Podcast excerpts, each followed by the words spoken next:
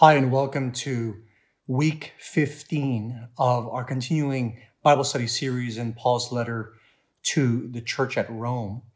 This wonderful letter that is theologically rich, that centers us on God's reconciling work in Jesus Christ through the Holy Spirit, that teaches us about the Christian life and what it means to live in covenant community with one another.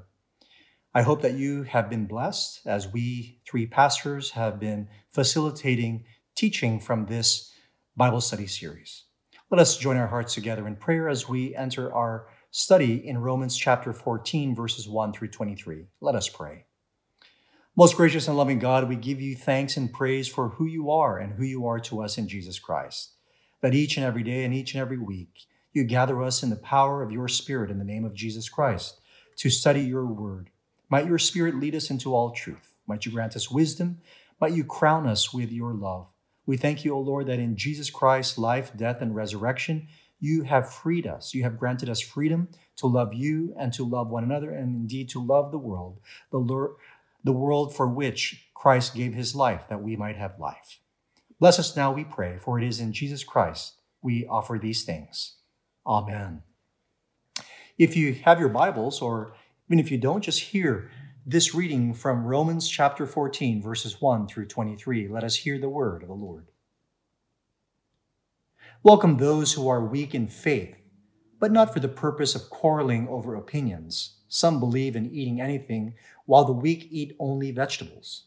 Those who eat must not despise those who abstain, and those who abstain must not pass judgment on those who eat, for God has welcomed them.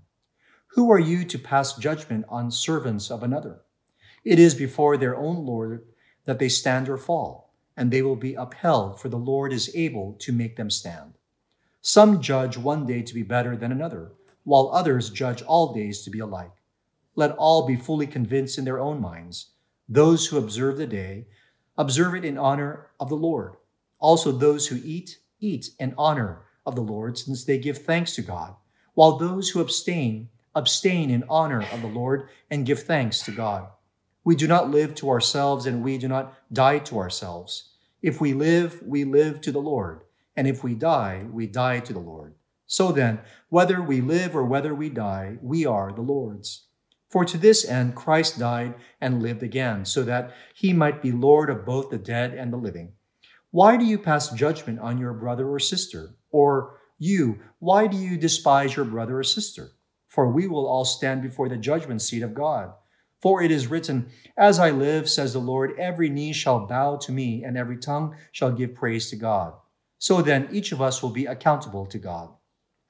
Let us therefore no longer pass judgment on one another, but resolve instead never to put a stumbling block or hindrance in the way of another. I know and am persuaded in the Lord Jesus that nothing is unclean in itself, but it is unclean for anyone who thinks it is unclean. If your brother or sister is being injured by what you eat, you are no longer walking in love. Do not let what you eat cause the ruin of one for whom Christ died. So do not let your good be spoken of as evil. For the kingdom of God is not food and drink, but righteousness and peace and joy in the Holy Spirit. The one who thus serves Christ is acceptable to God and has human approval.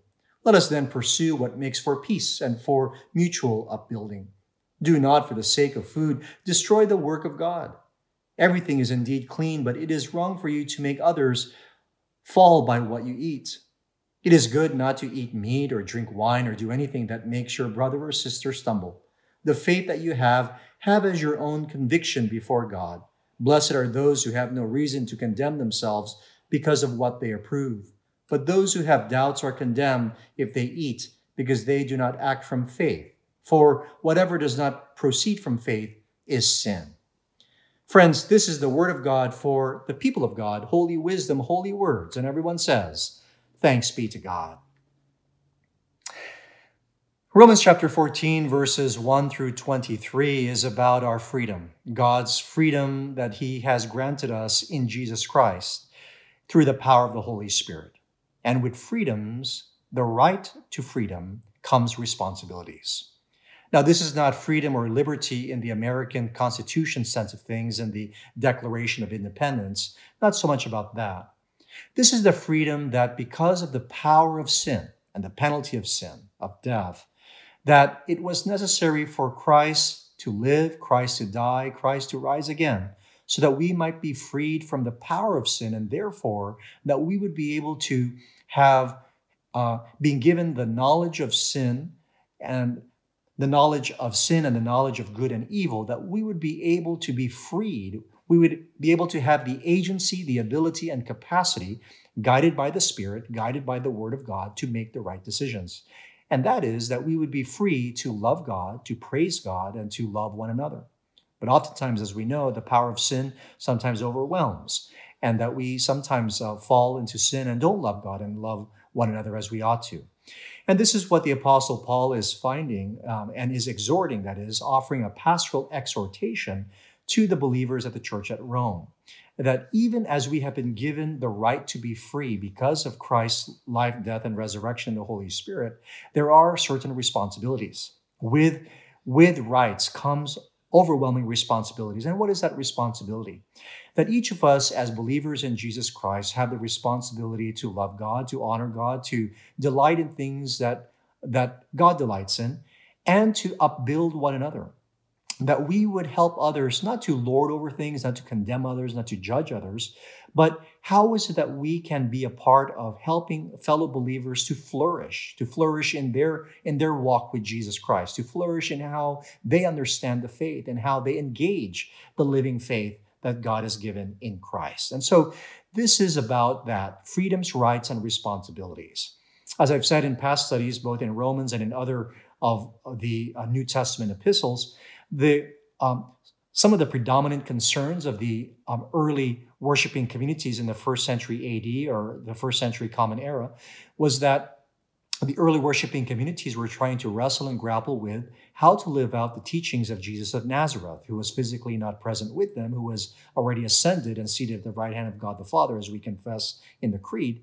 And how is it that believers, both Gentiles and Jews, are to understand their relationship in the covenant of Abraham, Isaac, Sarah, Jacob, Queen Esther, that covenant, and the covenant, that covenant that is fulfilled in Jesus Christ. How is it that Jewish Christians and Gentile Christians are to understand living together, living in community?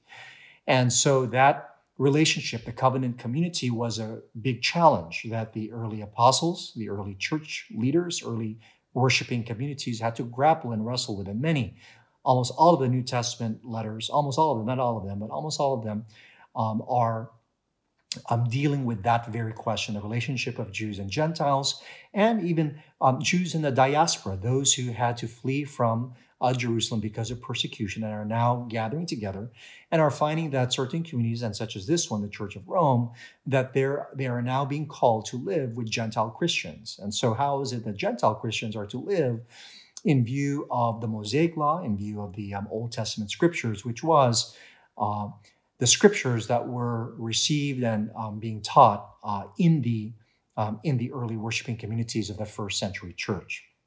And so we look at Romans chapter 14, as I said, verses 1 through 23. And what is happening there is that believers in the Church of Rome are using their freedom, their rights of freedom in God, in Christ, to do certain things. And as we see in verses 1 through 4, one of the ways in which this has a practical impact, where this conflict is being engaged with, is about diet. Now, diet here in the American culture, in our culture, that's an easy thing for us to think about, because we think of oftentimes so many dietary regimens, whether it be the keto diet, or whether it be Mediterranean diet, or whatever might be the latest fad, whatever might be the particular regimen that you follow. Sometimes I follow some things here and there. One of the things that is my pet peeve, and it's probably yours, is that when you're with someone, or when you're with a group of people, if you want to order, let's say, a ribeye steak, and I talked about ribeye steaks so many times, I believe that, you know what, I want to enjoy this ribeye steak, but then I'm in the company of someone who doesn't really care for steak, doesn't really care, for instance, for anything that is meat, or anything that used to walk or that used to swim. And we oftentimes will feel guilty, right, if that person uses body language or makes some remark that perhaps my meat diet is not as healthy as what they're eating, which might be quinoa or some chickpea creation or something like that. Or take, for instance, if there's some days where I don't want to eat a donut, and I know at Village Church we like to eat donuts. And if someone is eating donuts and I'm trying to not eat donuts on that week or that month, will I take the attitude and comport myself in such a way that I make the other person guilty, or I make the other person feel bad that they're eating a second helping of donuts, right? That's what is somewhat is happening here in Romans chapter 14, verses 1-4, about dietary restrictions and how are believers understanding diet. Now, why was diet important? Or why was what was being eaten important? Well, as I said, those in the diaspora, those who had left Jerusalem, those who were dispersed because of Roman persecution, were now gathering together in communities, in Gentile communities, those who are living in the faith, those who are learning about the commandments and the Old Testament scriptures and so forth. And in the common marketplace where there were various meats that were sold, various meats that were being served, some of those meats were used in pagan temples, and one couldn't distinguish whether it be this particular slice of beef or this particular slice of lamb had been at a pagan temple used in sacrifices and offerings and so forth, or whether this one was straight from the farm. And so making that distinction, some would use their freedom, some would use their right in order to lord it over, in order to question the other person. Well, should you be eating that? Are you sure that you want to eat that? And it wasn't so much about opinions. It was more about they were now using theology. They were using the Old Testament scripture somehow to sort of justify, to label, or to make the other person feel less than. And Romans chapter 14, verses 1-4 is saying that whatever we eat, whatever we drink, so as long as we honor God, right? Look at 1 Corinthians 10:31, another place where the Apostle Paul will address this, where he says, whatever we eat or drink or whatever you do, do it all to the glory of God, right? So the Apostle Paul is honing this point that don't lord over your freedom, whether it be about a diet. Don't make someone feel bad. Don't make someone feel guilty. If they have determined that is what they want to do, so as long as they honor God and delight God, so as long as they give thanks to God for the source of that food, let's not lord over those freedoms. It's not going to stifle faith. It's not going to diminish faith or their belongingness to the covenant, because we are in this together. God has brought us together, not on the basis of food or drink, but solely because of Jesus Christ. The Apostle Paul then switches to verses 5-12 and expands now the perspective or the approach from diet to how we live our days. How do we regard our days, the times, our life, and the end of things? In other words, beyond diet, how do we regard life itself? How do we regard each and every day? How do we regard the times of the day? And here, the Apostle Paul recognizes that there were some believers in the church at Rome who felt that some days were more sacred than others. Think about, if you regard perhaps Tuesdays will be your day for exercise or for working out. Wednesdays is your Bible study day. Maybe Thursdays are time for rest. But what if others have a different rhythm? What if others are like, well, I'm going to exercise Monday through Thursday. And Friday, I'm going to go to the beach. And Saturday, I'm going to do my grocery shopping. One may say, well, why don't you just exercise every day? Or why didn't you go to the beach every day? Or whatever might be the case. There again, we are making casting some sort of doubt. Is that the right choice, my neighbor? Is that the right choice, my friend, right? And so the Apostle Paul, again, is driving home the point. It's not about the days. It is about how do we use those days to honor God, to delight in the presence of God, to delight in the love of God and God's provision, God's blessings. Likewise with time. That all time belongs to God. And so we regard everything that we have on God's terms, which is that we glorify God and enjoy God forever, as the Westminster Confession of Faith, the Westminster Shorter and Larger Catechism teaches us, right? That life is about glorifying God and enjoying God forever. Look at look at the verses in verses 7 through 12. The Apostle Paul reminds the believers, we all belong to God, right? In life and in death, we belong to God. And that is why Christ lived and died and rose again, that he gave his life, not for the food or the drink, but that we would have life. We would have life. We would have freedom to know him, to love one another, and to share that love in life. And so he demonstrates that by his life and by his death, all of life, all of death itself belongs to God. And so therefore, he concludes in the closing verses there in that verses 7 through 12, therefore, because Jesus Christ is Lord over the living and the dead, we will all be accountable to God. Now, the prior chapters in Romans spoke about God's judgment. And here, because Jesus Christ has taken care of judgment, right? Jesus Christ has taken care of the penalty of sin, which is death. That the being accountable to God is, how is it that we are going to give account to the quality of our following Jesus? How are we going to give account for this is how we followed Christ in our life? This is how we... Did we have a deep love for God? Did we have a deep love for fellow believers? Did we have a deep love for all of humanity? Did we care for those outside of the community, the hungry, the poor, the disabled, the orphan, the widows? Did we care for those whom God cares for and God loves, right? And so we will give account. Not in the sense of that God will strike us with a lightning bolt and throw us in a lake of fire, no. But that we would need to give account of how did we live the freedom that God gave to us in Christ. We now go to Romans chapter 14, verses 13 through 16, where the Apostle Paul drives home this point, where he gives essentially a very clear, a very unambiguous no, don't judge fellow believers. We are not in the place of the judge. God has taken care of judgment in Christ, and that we become less free because we're already free, right? We have freedom, but we act as if we're less free when we begin to judge others, when we judge others, when we make them question unnecessarily their own decision of what they want to eat or what they want to drink or how they want to spend this particular day. Now, of course, if our neighbor, if our friend, if a stranger is doing something that is not honoring God, then there are other sections in the Scripture that talks about let us correct one another, let us offer reproach. That is a very biblical thing. But by and large, if there are areas in life and some decisions or choices that people have made, that they're seeking to honor God, that they're seeking to glorify God, that they're seeking to delight in God's blessings, then we ought not to lord over our own freedom. We ought not to impinge, right? But not to judge. And so,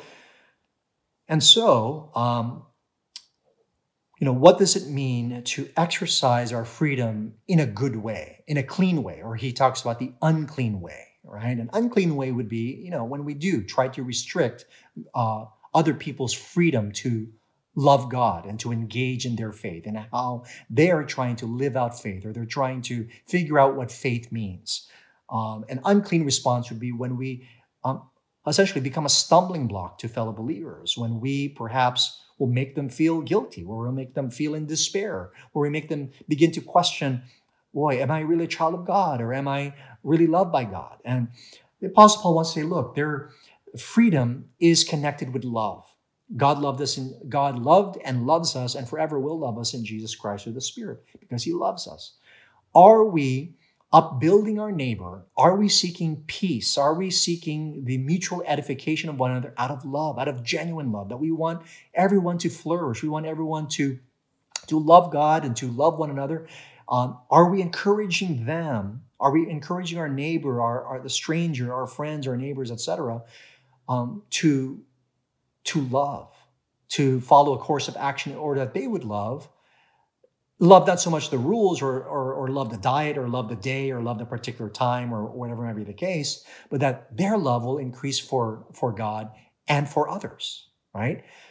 And so that's what the Apostle Paul talks about in verses 17 through 23, that faith is not so much about food and drink, but about righteousness, about peace and joy. Now, we know from prior lessons in in Romans that righteousness is linked with justice, right? So when the Apostle Paul talks about here that the kingdom of God is not so much about food and drink, but about righteousness, we can almost insert there justice, that this is about how God is about righting the wrongs in the world, the powers and principalities, the habits and attitudes that have created schisms and chasms, that has separated, that has created conflict, that has created stereotypes and bias, injustices, inequities, disparities, all of those, right? That God is about righting the wrongs of where human beings have used their power, their privilege to lord over others, to separate others, to say or to make others feel that they're less than. And so the kingdom of God is about righteousness or justice and about peace, about living reconciled lives and relationships, and about joy, about gifts of thanksgiving. That's what the kingdom of God is about. That is what the reign of God in our hearts are about, led and empowered by the Holy Spirit.